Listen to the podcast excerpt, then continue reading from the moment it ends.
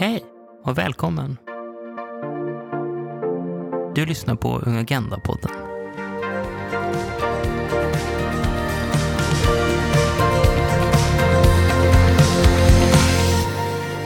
Välkommen allihopa. Eh, nu är vi tillbaka igen till Ung Agenda-podden. Och eh, nu är det så att det är slutet av den här säsongen. Och eh, när vi tittar inför det här avsnittet så känner vi så här, men gud vad, vad mycket vi har hunnit göra. Alltså vi har startat upp en podd som vi aldrig har gjort innan på det här sättet på LSU. Innan har vi haft några försök med så samtalsliknande, men vi har inte haft en tydlig koncept på den här nivån. Och eh, ja, det har varit en bumpy ride. Alltså, ja, vi har ju perioder varit i olika länder, olika städer. Vi har haft Elsie i Amsterdam, Louise var i Finland och Alice var i Strasbourg. Ehm, och eh, vi har försökt att spela in via Zoom och det var inte världens lättaste. Ehm, vi lärde oss bland annat att man inte spelar in avsnitten ehm, bara sådär, utan man måste också tänka på ibland att spara filen. Så vi har varit tvungna att spela om vissa avsnitt på grund av det. Men sen var vi plötsligt i en studio för att vi såg så här, det här var ju mycket svårare än vad vi trodde. Det här är inte ett vanligt enkel webbinarium eller så som LSU oftast gör. Och på studio, wow vilken lyft vi fick med ljudet där och vi hade liksom en ljudtekniker och som fixade och så. Och ni märkte säkert att ljudkvaliteten eh, förändrades och eh, vi hade liksom en röst här i, i våra lurar som hjälpte oss, som aldrig ni lyssnarna har hört, eh, som har varit superbra. Nu är vi i slutdestinationen med vår resa med den här podden med det här konceptet som vi haft med liksom EU-fokus och FN och samtidigt mycket internationellt. Därför kommer vi eh, fokusera lite med blicka bakåt, vad som har hänt när vi började med podden då i november och sen också göra en omvärldsanalys av vad, hur året har varit fram tills nu och blicka framåt. Vad har vi på gång? Vilka trender ser vi? Därför har jag med mig två stycken LSU-personer som ni inte hört innan. Idag har jag med mig Daniel Samuelsson som är ungdomsrepresentant i LSU och så har jag med mig Emelie Veski som är, sitter i LSUs styrelse. Välkomna Daniel och Emelie. Tack så mycket. Tack, tack. Kul att vara här. Jättekul. Kul att ni är här. Jag är jätteglad att ni är här med mig så att jag inte sitter här och själv och babblar på. Utan jag har med mig experterna för den här omvärldsanalysen. Daniel, berätta, vem är du och vad gör du? Ja, tack så mycket. Daniel heter jag. Jag är från KFUM där jag har bland annat jobbat som ledare och även engagerat mig lite internationellt med COP. Ehm, och sen nu har jag blivit invald att vara LSUs eh, representant till Håll PF, vilket är ett globalt forum där länder möts för att diskutera hållbarhetsfrågor. Ehm, och den här rollen innebär dels att man ska föra fram ungas eh, budskap, öka ungas inkludering och vad unga tycker är viktigt i hållbarhetsområdet. Ehm, samtidigt som det är väldigt viktigt då att rapportera tillbaks. Så dels eh, ansvarsutkrävande och tillbaka eh, återrapportering delvis hållbarhetsmålen diskuteras där. Välkommen Daniel. Emelie, vem är du? Så himla viktigt, så himla coolt. Alltså, jag har sett fram emot att vara med i den här podden så himla länge. Äntligen händer det på målsnöret, sista avsnittet. Jag är väl eh, ungdomsrörelsens hemligaste spindoktor, fredsaktivist, rättighetsförkämpe, regleringsnörd. Eh, jag är LSUs vice ordförande, sitter i styrelsen. Eh, otroligt spännande. Det innebär att då sitter man i presidiumet så vi eh, träffas ännu oftare än LSU-styrelse. Vi tar hand om de ännu eh, mer komplicerade trådarna, gråzonsfallen, preppar inför eh, årsmötet, det som är vårt repskap. Men jag är även eh, talesperson för fredliga och inkluderande samhällen, vilket innebär att jag rent tematiskt eh, ingår i väldigt många nätverk och aktiviteter som har med fred, säkerhet, demokrati, civilsamhällets eh, sektorsfrågor att göra. Eh, och jag sitter även som global talesperson för eh, FNs eh, storgrupp för barn och unga. Tack, så då har vi den här Spin Doctor, eller liksom ungdomsrörelsen Spin Doctor här på bordet. Och sen har vi också LSUs nya stjärna Daniel och en fråga vi alltid ställer i podden, framför allt under EU-avsnitten, är vilken ort i EU eller Europa är din favorit? Daniel, börjar du? Ja, jag har tänkt på det här lite och jag vet inte, men jag, Jag, jag säger Uppsala, där jag är uppväxt. Jättetråkigt att säga, men eh, jag har eh, flera olika städer. Alltså, det finns städer längs med Medelhavet, eh, Madrid, London, men ja, jag älskar Uppsala och jag har svårt att välja en, en annan. Det är första gången någon väljer en ort i Sverige. Emily, vilken ort är din favorit? Ja, alltså jag har alltid drömt om att jobba och leva och bo i Bryssel och nu har jag gjort det och jag fortsätter drömma om det för jag tycker det är så fantastiskt. Men eh, min absoluta favorittid eller stund som jag har spenderat i en europeisk stad, det var när jag hade, gjorde min Erasmus i Wrocław i Polen. Det var så himla crazy och så galet och så annorlunda och jag var i Thailand, jag var i Vietnam, jag var i Sydamerika. Eh, men eh, jag, jag, var liksom så totalt oförberedd på kulturchocken när jag skulle komma till Wrocław i Polen. Så det var riktigt så här wake-up call att få vara där. Polen också, Polen är också en bubblare. Det känns som, lite grann som varje avsnitt så ritar vi upp Europakartan med platser man kan se och, och få rekommendationer efter liksom, pandemin. Och nu gjorde jag det, nu nämnde jag pandemin. Vi, I varje avsnitt har vi sagt att vi ska inte försöka nämna pandemin, men när vi pratar om orter i Europa och EU, då kommer det alltid upp. Så till saken. Eh, ni ska inte känna er utfrågade, men har ni lyssnat på podden, Emily? Ja, du ställer ju mig mot väggen här. Som, som styrelseledamot så är mitt formella svar att jag har lyssnat på alla avsnitt från början till slut. Eh, off the record för er som lyssnar på den här podden. Eh, jag lyssnade lite grann nu innan, men det jag kan säga är ju, alltså det är ju när FN-repparna snackar, som det är särskilt roligt för mig att lyssna. Så det var ju det avsnittet som jag också tog mig en extra titt på. Daniel, har du lyssnat på podden? Jag har lyssnat på, jag har lyssnat på alla faktiskt, eh, förutom det som kom ut idag. Jag tycker det är väldigt bra och det är kul att lyssna på. Har du någon favoritavsnitt eller specifik del? Jag, ty jag tycker EU, de, de, har varit väldigt driftiga och släppt många avsnitt. Så det måste de verkligen ha. Och de, de är väldigt bra allihopa. Eh, favorit, kanske när Fredrika och Ludvig pratade den här På spåret. Jag tyckte det var lite kul. Väldigt imponerande också hur de kunde alla städer. Det här avsnittet kommer ju handla om omvärldsbevakning och eh, då får ni liksom blicka framåt eh, eller blicka bakåt eller vad det är nuet. Ser ni några specifika globala trender just nu? Ja, jag hörde faktiskt ett väldigt bra eh, quote. Jag var på eh, FFD som är ett finansforum där de sa, eller någon sa att vi är i samma storm men inte i samma båt. Och det tyckte jag var väldigt talande. Och det, för det talar mycket om då hur Eh, trender, negativa trender till följd av pandemin, liksom hur ojämlikhet ökar till följd av pandemin i, i världen. Till exempel hur, eh, inte bara pandemin, utan klimatkrisen, hur det leder till minskad jämställdhet, eh, olika grupper drabbas olika hårt. Eh, ja. Alltså jag håller verkligen eh, med dig Daniel, att man kan säga att pandemin har utlöst andra trender och eh, jag, jag, tror att pandemin gav, alltså om man får liksom se med så positiva ögon och apropå vilken båt man sitter i, men på något vis så fick ju också unga ett övertag eh, initialt under pandemin. Jag tänker rent politiskt och på FN och EU-nivå och, och, politiskt även här hemma. Genom att vi, många av den yngre generationen hade liksom en större digital kompetens än de äldre generationerna. Så på något vis så var vi snabba på bollen, vi kunde ställa om, alltså det går att få andra typer av, dra andra slutsatser av pandemin om vi bortser från hur sorgligt och tråkigt och, och fruktansvärt det är för en stor grupp människor. Liksom, och de flesta av oss har blivit personligen berörda av det. Eh, men jag tror också det pandemin gjorde var ju att den en gång för alla eh, synliggjorde att det fortfarande finns enormt tydliga och strama maktstrukturer här hemma och i resten av världen som vi behöver slå oss fria ifrån. Eh, och pandemin blev liksom på något vis ett sätt, ja men ett par glasögon för oss alla, där vi kunde kommunicera med likadana glasögon och förklara saker så att andra förstod. Och jag tror att det har lett till att man också har kunnat se så snabba ja, men politiska krafttag och lösningar senaste halvåret.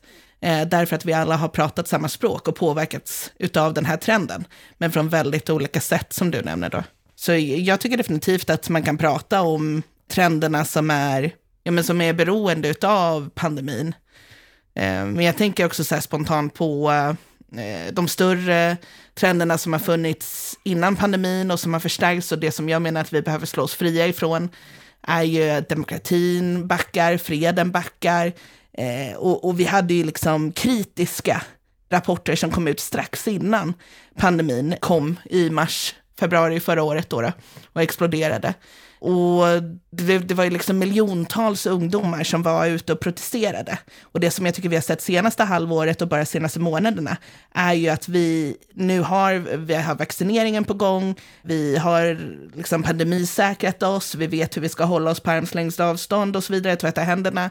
Eh, men igen så är folk ute och protesterar, därför att man, man har eh, fått liksom befog för att de här maktstrukturerna inte bara är en inbildning. Eh, vi ska inte vara tacksamma längre, vi ska inte vara nöjda längre. Ja, vi, vi kan inte sitta och vänta på en 68-rörelse, vi måste precis som June i Mayday, liksom i Handmaidens Tale. Alltså vi måste vara vårt eget Mayday. Vi måste bli våra egna hjältar i vår egen berättelse. Eh, och det tycker jag har varit en överskuggande trend de senaste bara veckorna nu med Myanmar och allt möjligt. Jag tycker det är intressant att ni båda visar liksom problematiken vad pandemin följde. Liksom. Eh, med att liksom, det, här, ja, men det som de som har det redan dåligt har blivit sämre liksom för. Men samtidigt så sker det protester. Men om vi ska säga om 2020 var år ett eller år noll, vad, vad, ser ni liksom är lite liksom mer av det, det som har blivit bättre? Alltså är det bra att eh, personer går och demonstrerar trots att det är ett virus. Eh, liksom, och så. Eller är det ett tecken på att folk tycker det är viktigt med frihet och kunna få möjlighet att protestera? Ett exempel jag tänker där, alltså man måste ju tänka på smittspridning såklart. Men eh, man kan göra det på andra sätt också. Jag vet nu FN-förbundet, Svenska FN-förbundet till exempel, lämnade över till regeringen en namninsamling på över 20 000 tror jag det var, namn för, mot rasistiska organisationer. Så att jag menar att jag tror att man kan få hitta nya sätt kanske också än att trängas på gatan. Eller vad tänker du, Emily? Ja, definitivt. All form av fysisk aktivitet måste ju nu göras under liksom enorm sparlåga och försiktighet. Eh, och det är ett medskick till alla. Men jag förstår ju också de som har drabbats och vi ser ju, i, särskilt tittar vi globalt, i de mer auktoritära länderna, så har ju pandemin använts för att reglera och kontrollera folk i en ännu större utsträckning än vad man redan gjorde. Eh, och jag tror att eh, man är inte, när man på FN-nivå och på nationell nivå nu pratar om build back better och det, samhället ska bli bättre, vi ska göra ett nytt samhällskontrakt, vi ska bygga nytt, vi ska bygga om, att då igen utesluta vissa grupper som har känt en otrolig utsatthet under pandemin, det är att lägga locket på och det skapar väldigt dåliga förutsättningar för hur de här människorna ska få utlopp eh, på något annat sätt än genom att ta det fysiska rummet. Eh, men jag vet också att här är ju Sverige extrem i jämförelse med andra länder där vi fortfarande pratar om vikten av att kunna vara ute fysiskt och exempelvis utnyttja eh, vår rätt till att demonstrera och så vidare. Det där håller jag ju verkligen med om. Jag syftade mer kanske på Sverige. Men eh, internationellt är det fruktansvärt hur det här viruset används på ett sätt liksom att inte att förtrycka röster. Att inte låta folk komma till tals och få fram den frustration över helt fruktansvärda olika förhållanden beroende på vilket land vi pratar om. Eh, så det håller jag verkligen med om. En sak jag har tänkt på är liksom den kritiken Sverige har fått under pandemin. Tror ni att Sveriges ställning i FN och EU kommer förändras om det skulle visa sig att den svenska strategin var helt fel? Skulle Sveriges trovärdighet i debatten liksom, eller i diskussionerna när det kommer till MR-frågor och demokrati inte värnas på samma sätt? För, kanske för att Sverige kommer nu bedömas som ett land som inte bryr sig om sitt folk, som bara låter dem härja fritt hur som helst. Liksom. Det är den bilden många länder har lagt upp. Liksom. Hur tänker ni där? Alltså jag tror ju framförallt att den bilden är en del av en annan farlig trend som pågår just nu. Och det handlar ju om förskjutningar ideologiskt inom partipolitiken. Det handlar om att det som tidigare var populistiska debattartiklar nu får inflytande i, i maktens liksom högsta korridorer och, och agendabord. Och jag tror att eh, i slutändan så Eh, och det är visserligen en väldigt svensk inställning, men vi får väl utvärdera det här och återkomma och så göra bättre nästa gång. Och, och, det är ju det som är demokrati och det är det som är samhällsutveckling. Att vi är beredda att erkänna där det har gjorts misstag och, och framförallt göra bättre och göra om där man har missat. Eh, jag tänker att det inte nödvändigtvis kommer drabba den svenska bilden. Det finns andra saker som jag oroar mig för mer då. Till exempel har vi en utrikesdeklaration där det står att Sverige ska göra en demokratisatsning. Jag ser inte den demokratisatsningen här hemma. Eh, Civicus, som är det nationella mätverktyget för civilsamhällets utrymme, ringde upp vår, våra paraplyorganisationer här i Sverige redan 2018 och frågade, är det så att vi borde sänka vår eh, stämpel på Sverige, att den inte längre är så att Sverige är ett fritt utrymme. Sådana typer av trender oroar mig mer när det kommer till legitimiteten i det svenska inflytandet internationellt. Men vad tänker du Daniel, när du har varit på de här FN-mötena och så vidare? Min erfarenhet är ju att eh, ni FN, nu har ju inte du varit på de här mötena fysiskt, men jag antar att ni träffas digitalt. Eh, men att man är väldigt duktig på att koordinera sig och samordna sig. Och, eh, min, min uppfattning är fortfarande att den svenska rösten räknas och det är vad jag känner av i FNs storgrupp för barn och unga också. Ja, alltså jag tycker ju definitivt alltså att eh, de jag jobbar med, eh, unga från andra länder och i Sverige, eh, har kunnat koordinera sig superbra nu. Även, även om jag hela min tid har haft, eh, eller det har varit under pandemin, eh, så, så tycker jag definitivt det. Däremot så, så ser jag en, ett problem med digitaliseringen som både, eller jag ser både positivt och negativt på digitaliseringen då det har möjliggjort att vi inte behöver åka till andra sidan jorden för att gå på ett visst möte till exempel. Men det ökar risken också för att man inte meningsfullt kan eh, delta. Så man måste hitta någon slags balans där. Och där, det har vi upplevt på olika möten, jag tror även EU-repparna kanske. Eh, att, att det finns en väldig möjlighet att få in massa människor från hela världen. Unga som kan vara med på möten. Men det måste ske meningsfullt. Eh, och det här ser jag som ett, eh, ja, ett problem då som man måste jobba med. Och nu när det ändå gått ett och ett halvt år av pandemin så måste man kunna hitta lösningar på det här redan nu och inte vänta på att det faktiskt finns fysiska möten. Ehm, så att ehm, det ser jag som ett problem. Jag vet inte om det var ditt ehm, jag tänker det här är någonting som Concord har flaggat på, på Europanivå. Det är någonting som Forum flaggar för på svensk nivå. Det är någonting som våra medlemsorganisationer på LSU eh, flaggar för. Och jag hör det här också från FN-repparna tillsammans med dig, Daniel, att eh, men här finns det ett glapp. För jag upplever att beslutsfattare inte förstår eh, vad det här meningsfulla och vad det här resten är som vi har förlorat. Eh, för fortfarande hålls ju de här formella mötena, fortfarande har vi en eh, Antonio Guterres, FNs generalsekreterare, som håller ett anförande och så kan vi sitta och lyssna på det.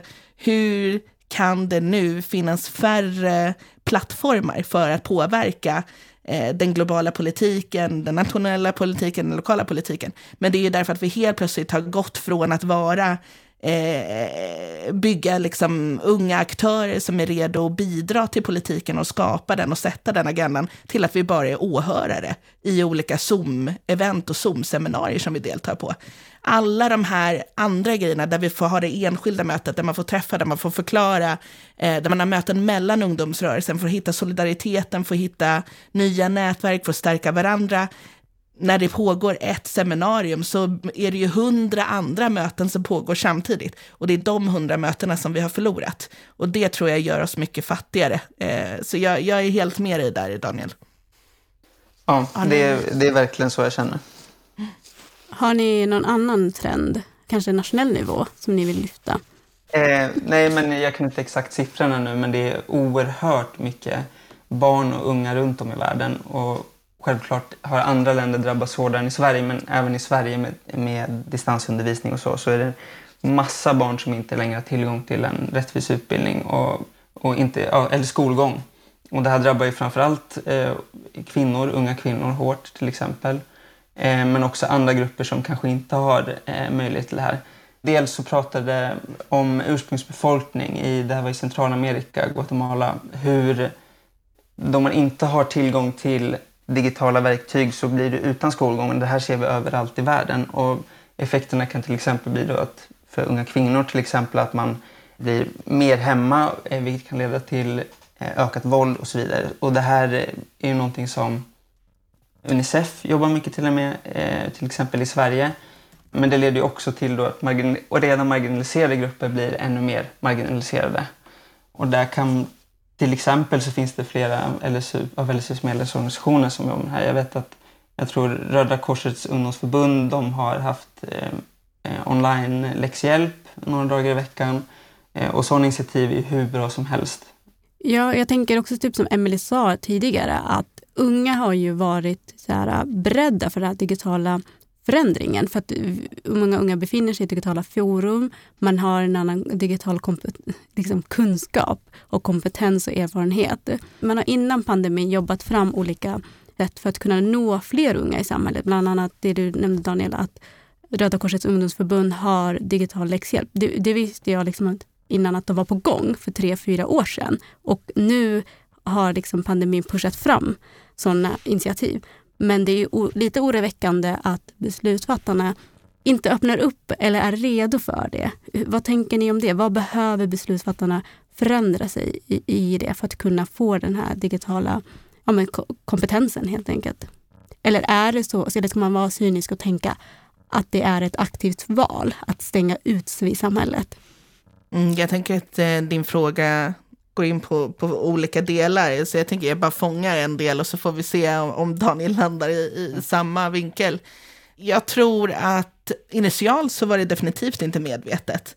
Eh, men jag tror att om man fortfarande efter ett år med pandemin säger att man inte känner till att det finns en uppdämd frustration hos civilsamhället. Eh, om man efter ett år med pandemin säger hur svårt kan det vara att sitta framför datorn och göra i hela sin gymnasieutbildning. Eh, de sitter väl framför datorn ändå. Om man har den typen av analys i det här läget, då tror jag att den analysen är medveten. Så, så, så långt kan vi väl gå. Eh, men vi går ju över också till de andra frågorna. Nu, utbildningsfrågan är inte mitt huvudområde, eh, utan vi har medlemsorganisationer som har varit väldigt duktiga på att just lyfta arbetsmiljömomentet och att unga människor har en arbetsmiljö överhuvudtaget. Jag har aldrig innan pandemin så hade inte jag hört den typen av ja, men argument eller diskussioner, utan skolan är obligatorisk, det spelar ingen roll hur folk mår, det spelar ingen roll hur det går med betygen, det viktigaste är att man är där. Eh, och nu ser vi att utbildningen börjar lösas på andra sätt. Eh, men vi ser också kanske i ännu större utsträckning hur arbetsmiljön också påverkar skolresultaten och vi vet hur beroende man är av sina skolresultat om man vill åtminstone få lite förtur på livets långa bana så att säga. Eh, men jag tror på global nivå, alltså där, där får vi inte vara naiva. Eh, det är gjort på ett väldigt medvetet sätt. Eh, det är fortfarande kontroversiellt att unga ska ha makt, att unga ska ha inflytande. Fortfarande, jag var i civilsamhället och ungdomsrörelsen sen jag fyllde 15, liksom, jag ska snart pensioneras som ungdom. Och jag får fortfarande höra, var är ungdomarna? Varför är de inte engagerade? Ja, men de bryr sig ju ändå inte. Det finns så mycket forskning nu, det finns så många ungdomar som visar framfötterna. Jag träffar, jag har så många förebilder. Eh, Daniel, en av dem, FN-repparna, de, det ska inte finnas några frågetecken längre om folk vill step up to the challenge liksom, och, och ta plats och vara en del, bidra till samhällsbygget. Men eh, man, man upprätthåller fortfarande den fasaden delvis från våra styrande politiker. Jag håller verkligen med just med det här att alltså, nu har det gått ett år, ett och ett halvt år med det här. Och jag tror initialt som du sa att så det här kaoset som uppstod, liksom, oh, hur, gör vi nu, hur fixar vi det här mötet, skolgång, allt. Eh, det var mer förståeligt. Eh, men när det har gått så pass lång tid så måste man hitta sätt att gå framåt. Eh, och det här har ju väldigt olika effekter utomlands och, och i Sverige eh, då vi har, är, har väldigt bra förutsättningar i Sverige. Eh, och utomlands är det här, kan det här vara helt förödande eh, för generationer. Liksom. Och, men i Sverige så ser vi också ett exempel är psykisk ohälsa. Vi vet att eh, Sveriges elevkårer har gjort eh, en undersökning eh, där de ser att varannan elev mår sämre Eh, när studier sker på distans till exempel. Och det här är ju ett, ett jätteproblem för den svenska liksom, hälsan eh, bland ungdomar. Med inkludering så känner jag samma sak, att unga civilsamhället och civilsamhället eh, är en marginaliserad grupp och har svårt, eller får inte samma möjligheter alls att få fram sina röster. en digitalisering kan innebära egentligen välja möjligheter. Att vi kan nå folk över hela världen och komma tillsammans och eh, nå fram. Men det blir väldigt problematiskt när man inte får möjligheten att faktiskt säga någonting och precis som du sa tidigare, Emily, eh, mer kolla på. Eh, många bjuds in för att kolla på. Eh, vi är här för att diskutera, vi är här för att få fram vad unga vill och, och det Eh, faktum att unga är en enorm mångfald och att jag kan representera LSUs medlemsorganisationer men eh, även i LSUs medlemsorganisationer finns det en stor eh, mångfald. Eh, och det är väl delvis därför vi driver, vi driver att vi vill ha en ungdomskommitté till eh, eh Agenda 2030 innan pandemin, ja exakt, pandemin har blivit år noll och innan pandemin så pratade man ju jättemycket om Agenda 2030 och så fram emot att det är tio år kvar liksom till att nå målen. Men har det blivit så att eh, man pratar fortfarande om Agenda 2030 men det har pandemin sett ett helt annat fokus på Agenda 2030? Eller är det så att det bara är fokus på pandemin och pandemins följder utan att ta in Agenda 2030 överhuvudtaget? Har Agenda 2030 blivit en bisats till pandemin? Mm, en bra fråga. Alltså jag, jag, jag, kände det också när du ställde frågan förut. Har vi slutat prata om Agenda 2030? Då var jag tvungen att tänka efter så här. Alltså jag är ju talesperson för mål 16 i FNs storgrupp, så det känns ändå som, för mig är det så konstant närvarande. Men det är nog sant som du säger när man kollar på politiken och debatten, alltså den har lite grann, Förr skulle allting, var min upplevelse, ända fram till 2020, skulle allting formuleras som en Agenda 2030-fråga. Det läget sitter vi ju inte i. Jag tycker Agenda 2030-frågorna är levande. Jag uppfattar det fortfarande som att politiken måste formaliseras inom de olika agendamålen, utvecklingsmålen, hållbarhetsmålen, vad man nu vill kalla dem. Eh, och FN-politiken måste ju definitivt det, för det är så eh, större delen av storgrupperna jobbar, alltså civilsamhällesinflytandet på FN-nivå.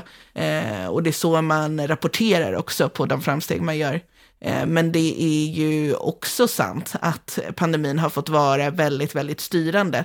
Det som jag tycker är tråkigare är ju, alltså min, om jag får göra en sån generell eh, bevakning, är ju att vi verkar göra samma misstag nu bara därför att det är krisläge. Alltså igen så får vi inte med alla grupper, igen så är ungdomar inte inkluderade.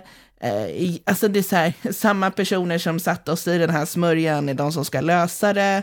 Alltså jag, jag det är mer det jag blir trött på. Det är samma problem som vi hade när vi pratade Agenda 2030, där vi då trodde att vi hade pushat på en lösning och fått igenom så mycket. Nu ska alla politiska processer vara ungdomsintegrerade och så bara pff, snap, år noll, liksom, eh, pandemin är här eh, och helt plötsligt så är det inte så noggrant längre att ungdomar inkluderas. Helt plötsligt så är det inte så noggrant att det är minoriteter som far illa. Helt plötsligt är det inte så noggrant att ursprungsbefolkningen bara skriker efter eh, sjukvård, medicinering. Eh, helt plötsligt så är det en person i sekunden som vaccineras i västvärlden. Det vi har fortfarande länder där ingen har blivit vaccinerad. Alltså jag blir lite så här, what? Hur kunde det här hända igen? Vi hade ju löst det här. Alltså Agenda 2030-processen var inte perfekt, men det, vi, det var ju så mycket bra som vi tog fram där. Vad hände med det? Daniel, vad, vad, känner du samma frustration som jag eller, eller känner pratar du att Agenda 2030 hela dagarna? Eller känner du att det finns fortfarande ett, liksom ett hopp i och med att man, jag tänker när du pratar om utbildning, då har man ju inte pratat på samma sätt innan. Liksom. Ut, utbildning har framförallt liksom tagits för givet i Sverige, men nu börjar man prata om det mer. Så jag tänker liksom, det kanske också visar att andra frågor inom Agenda 2030 kanske ploppar upp. Eh, jag håller med båda två. Alltså jag tror ju verkligen, alltså till exempel när det gäller inkludering av marginaliserade grupper som unga så är det ett, ett enormt problem. Unga är en, en majoritet av världens befolkning men har ändå inte den demokratiska rättigheten att vara med och påverka. Eh, och det här är ju, precis som du sa då, eh, mål 16. Eh, och där behövs det göras väldigt mycket mer. Men, men vi hoppas ju nu att man kan, och det är det man pratar om, eh, Build Back Better eller till och med Build, build Beyond eh, Better.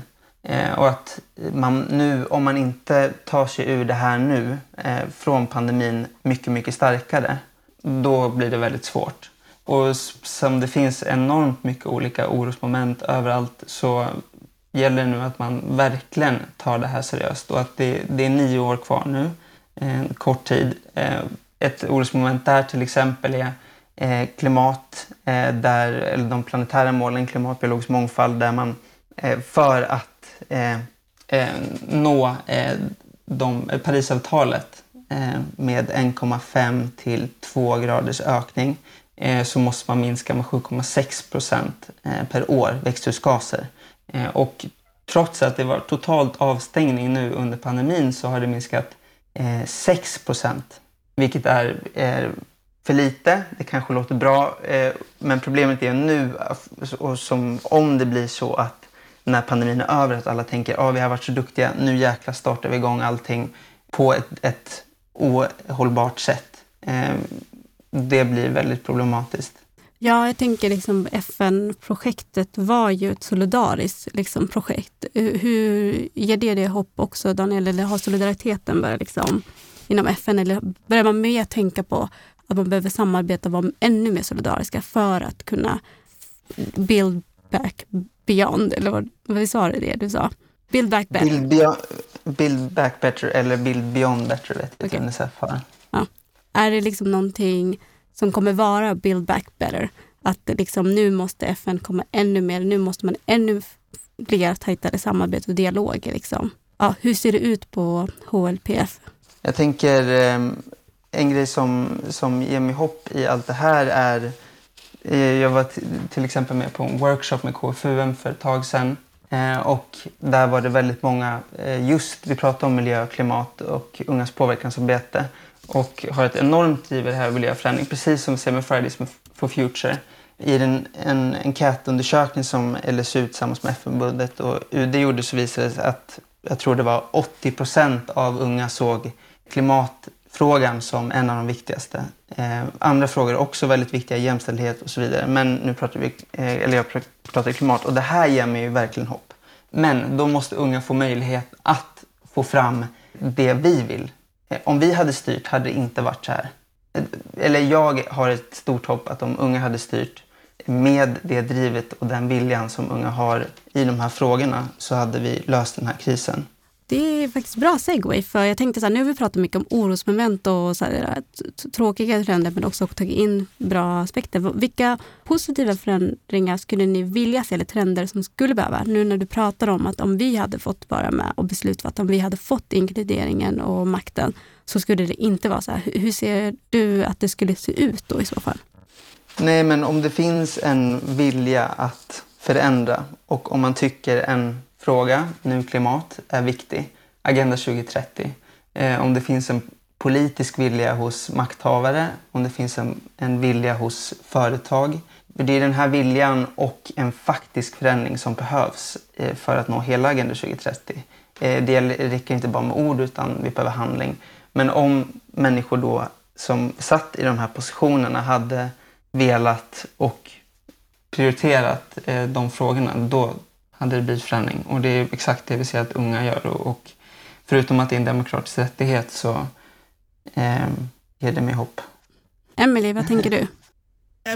Det finns så mycket som, som ger mig hopp och styrka. Alltså att vara i ungdomsrörelsen är ju att vara i, liksom, bland ett gäng människor som är enormt engagerade, oavsett vilken fråga man är engagerad för. Eh, så det blir så här en naturlig källa för, för inspiration, hopp, framtidstro. Jag tänker med så här saker som jag har varit med om. Alltså jag var inbjuden på um, Centerns kommundagar till exempel, låter så här pisstråkigt kanske, men, men eh, och skulle bara komma in på en sån här digital seminarium, prata lite grann om ungdomsinflytande, men det blev så himla bra samtal. Eh, var tillsammans med en centerpartist, en moderat och en KD-person i, i den här panelen. Och det var liksom så här uppriktiga, ärliga frågor från eh, tjänstemän på kommunnivå, politiker på kommunnivå som, ja men de ser att det, det, det går för långsamt. Man vill hjälpa till med att skapa den här inkluderingen. Man vill hjälpa till med att skapa den här Build Back Better Beyond alla hashtags som man kan på det. Eh, och man vill faktiskt vara en del i, i att skapa mer ungdomsinflytande och göra plats för det. Eh, men man, är, man, man tänker inte vänta längre, utan man tar ett väldigt stort eget ansvar i det. Eh, och jag tror att även de enskilda personerna kan göra mycket. Eh, utmaningen är ju bara att vi skulle komma mycket, mycket snabbare om vi också hade politiker och beslutsfattare med oss. Eh, mitt första möte när jag klev på den här rollen i LSU hade ju jag då ihop med dåvarande barnministern, vi behöver inte nämna några namn för att shamea för mycket, eh, men, men jag såg fram emot det mötet väldigt mycket. Eh, och det, de är fortfarande styrande parti, eh, kliver in på det här mötet. Eh, den första eh, frågan som vi tänker att vi ska ta upp handlar om barnkonventionen, för den hade precis blivit lag. Eh, och det som man säger som minister till ungdomsrörelsen som kommer att knacka på vid ett 20 minuters möte är att ja, men bara för att barnkonventionen har blivit lag, ja det står visserligen att barn och ungdomar ska höras, men det betyder inte att de ska bli lyssnade på. Alltså den typen av åsikter Oj. finns fortfarande även i Sverige eh, bland våra beslutsfattare. Och jag tror vi måste liksom på något vis gnugga oss ur de här stämplarna på internationell nivå handlar det om att det är ungdomsrörelsen som är ett hot. I Sverige hör jag fortfarande att det är vissa enskilda ungdomar som inte ska få en röst. Som rösträtt 16 skulle vara farligt för samhällsutvecklingen. Alltså det här bygger på gamla mytbilder om vem som har rätt att bygga vårt gemensamma samhälle. Eh, och, och, och jag hittar min styrka och min inspiration i ilskan. Eh, men också ta det som en utmaning att den här attityderna måste förändras. Och då menar du attityderna liksom hos de som har makten och kan liksom öppna dörren. Även hur mycket man bankar på dörren en, och, så, och får, får möjlighet att få en bit av att bestämma och tycka till och bli lyssnad på, så är det ändå ansvaret ligger hos beslutsfattarna. Förstår jag det rätt? Ja men verkligen, verkligen. Alltså skicka ner hissen, alltså det är lika svårt för mig nu. Jag, som, jag förstår ju vilket dilemma man sitter i. Alltså här har jag eh, varit inom ungdomsrörelsen i 15 år, jag har fyllt 30. Eh, nu ska man liksom lämna vidare facklan och bli en vuxen ungdomsaktivist. Jag förstår delvis vad det innebär att lämna ifrån sig den, den makten och det inflytandet.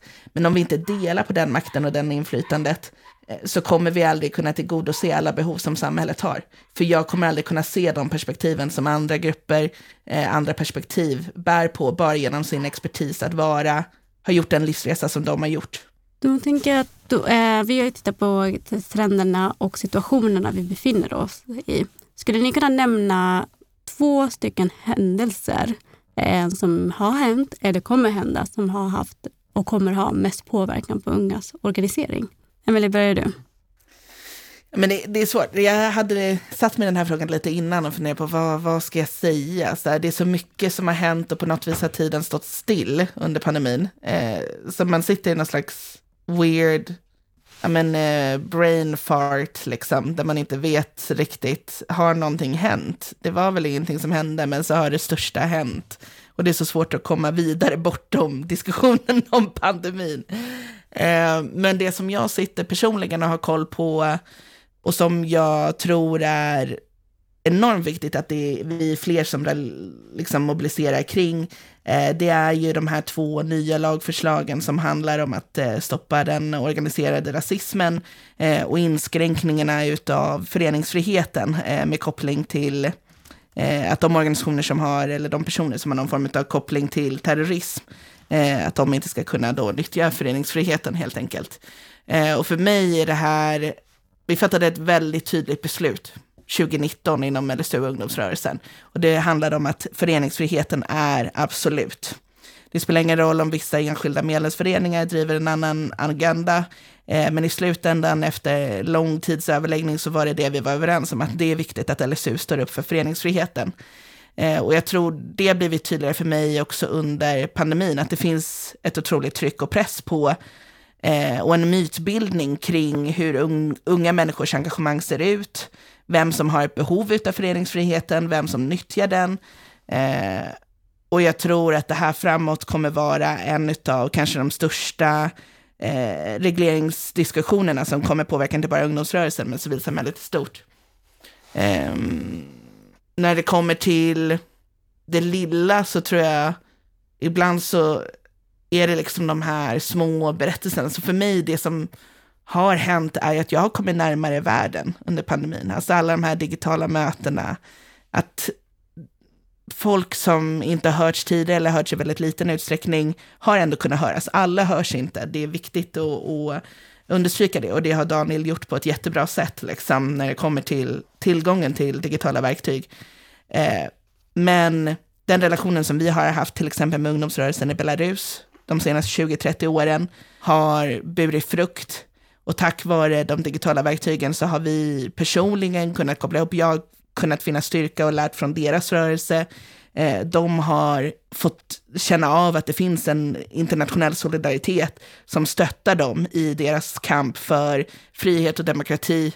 Samma sak i Nigeria, eh, där jag personligen var väldigt involverad och det kommer påverka mig under många, många år framåt. De samtalen som jag haft med ungdomsrörelsen och deras kamp för eh, mot, mot polisvåldet mot barn och unga i Nigeria och eh, Eh, den utsattheten som man har där för terrorism, extremism och våld. Det, de, de livsberättelserna, att vi delar med oss av dem, oavsett vilken livsberättelse man har hört eller om det var just nu, men de fortsätter att påverka oss. Jag tror att det är enormt viktigt att de berättelserna får stå i centrum och att det är de människorna som är på frontlinjen av engagemanget som fortsätter leda oss och som vi fortsätter påverkas utav. Ja, alltså som, som jag sa innan, eh, det ena kanske är då med att nu har det gått över ett år. Eh, du var också inne på det, Emily eh, med att eh, inflytandet fortfarande är begränsat. Och att det här är liksom en vägdelare, säger man va? Eh, att om vi kan få möjlighet att få inflytande i politiken som unga så är, kommer det leda till något positivt. Men det kan också gå åt fel håll. Ehm, så det är verkligen någonting framöver nu som, som är oerhört viktigt. Och, och mera konkreta grejer, kanske min roll eller kan vara HLPF, det jag pratade om tidigare, forumet för de globala målen, men också eh, COP26, eh, FNs klimatmöte och att, eh, som inte jag ska på, men eh, med COP26 då som är härnäst, det blev inget COP eller klimatmöte förra året och att det är oerhört viktigt att det blir av. Och om det blir av, vilken möjlighet till inflytande har unga? Eh, som jag sa tidigare, att 80 procent tycker att det är den viktigaste frågan i Sverige av, från den undersökningen då, att det måste vara transparent, eh, unga måste ha tillgång till information och tillgång, tillgång till inflytande.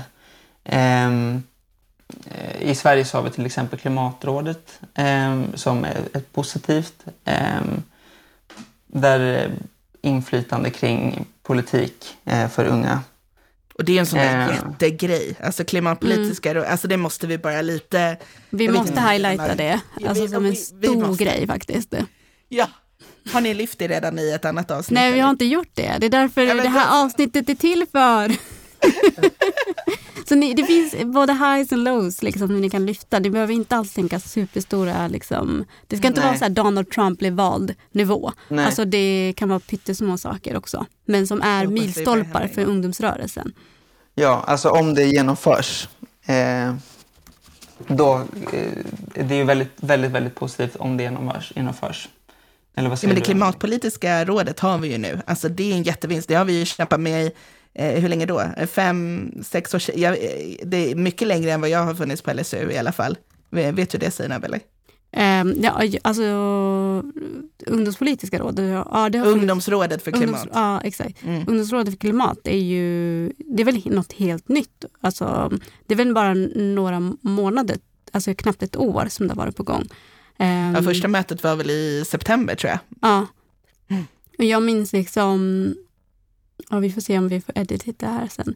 Men jag minns, alltså när vi jobbade med ungdomspolitiska skrivelsen, jag och min kollega Hampus, så var det liksom, den öppnade upp så många dörrar för ungdomsrörelsen eh, på grund av att eh, vi har, som Emelie sa, det handlar om personerna i de här eh, maktpositionerna. Att om de har en positiv inställning till unga eller civilsamhället så, kan, så rör de ju upp så här äh, rejäla kugghjul som kanske ungdomsrörelsen och civilsamhället har försökt trycka på hur länge som helst. Men bara en rätt person i, som är beslutsfattare, bara liksom, en, den, den personen behöver göra är så här, äh, ja, men jag bjuder in miljödepartementet så får de höra om ungdomspolitik. Jag bjuder in statsrådsberedningen och andra, liksom, jag bjuder in de här myndigheterna. Och det är bara samordning. Alltså de kunde bara ha tagit vår skrivelse och sagt så här, ah, nu har unga blivit hörda och sen liksom lämnat den i papperskorgen. Så kunde den personen ha valt. Men den här personen tog seriöst på sitt jobb, tog seriöst på vad MR-frågor är för någonting och demokrati. Och, och det är det vi vill ha eh, att de gör. Och då blir det sådana initiativ att miljödepartementet lyssnar och säger, jaha, vi behöver ett ungdomsråd för klimat. Ungdomspolitiska rådet kan inte ta alla frågor utan vi behöver ha de här spetskunskaperna så som därför vi har alltså HLPF, att unga får möjlighet till det.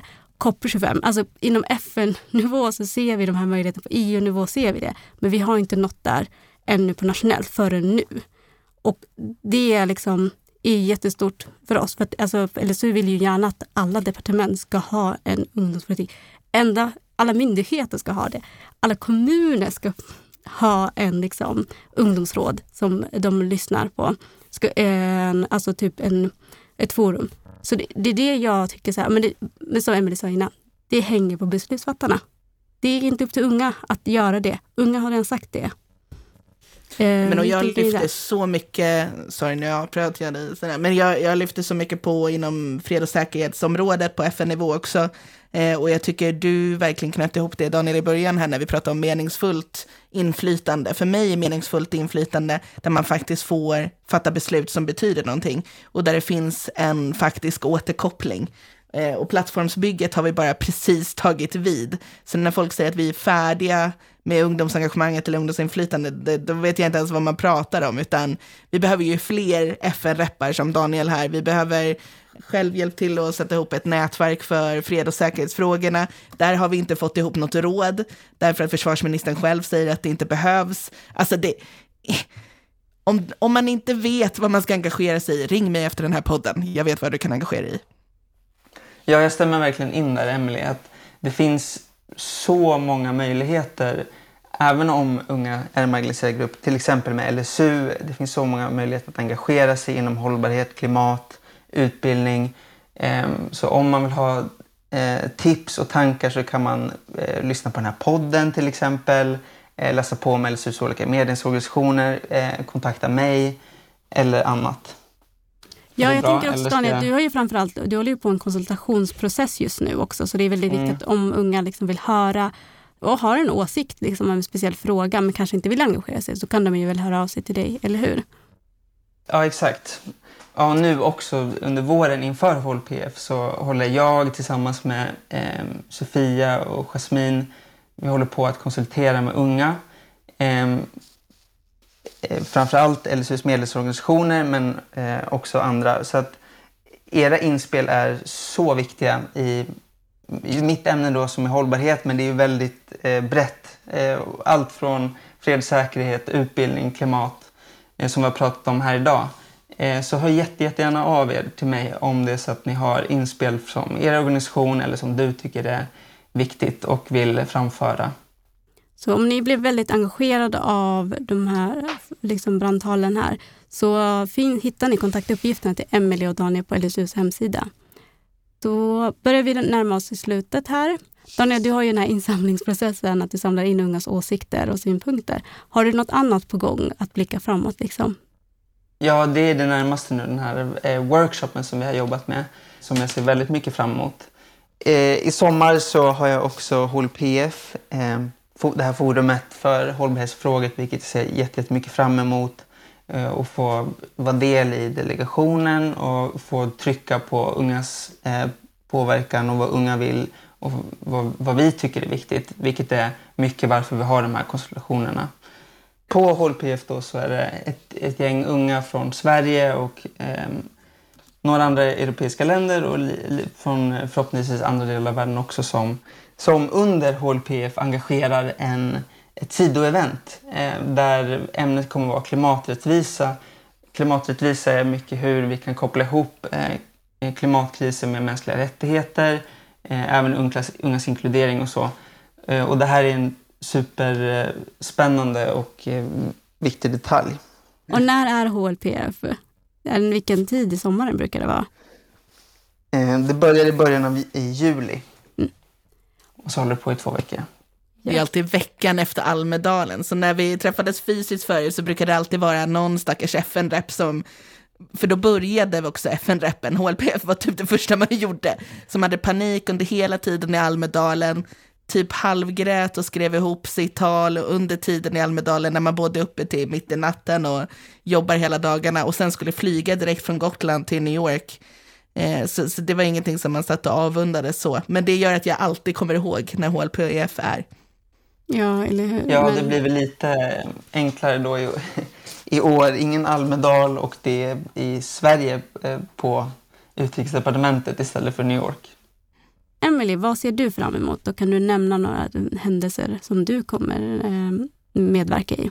Oj, jag, jag tyckte den här var så himla svår. Jag är en sån där positiv människa och som också lite grann, därför är mitt jobb är att leka lite spindoktor så tar man det minut för minut. Man vet inte vilken politisk kris som kommer härnäst som man måste lösa. Um, men um, jag ser fram emot att fortsätta imponeras. Alltså jag följer ju rapparna, är så min källa för saker som jag ser fram emot.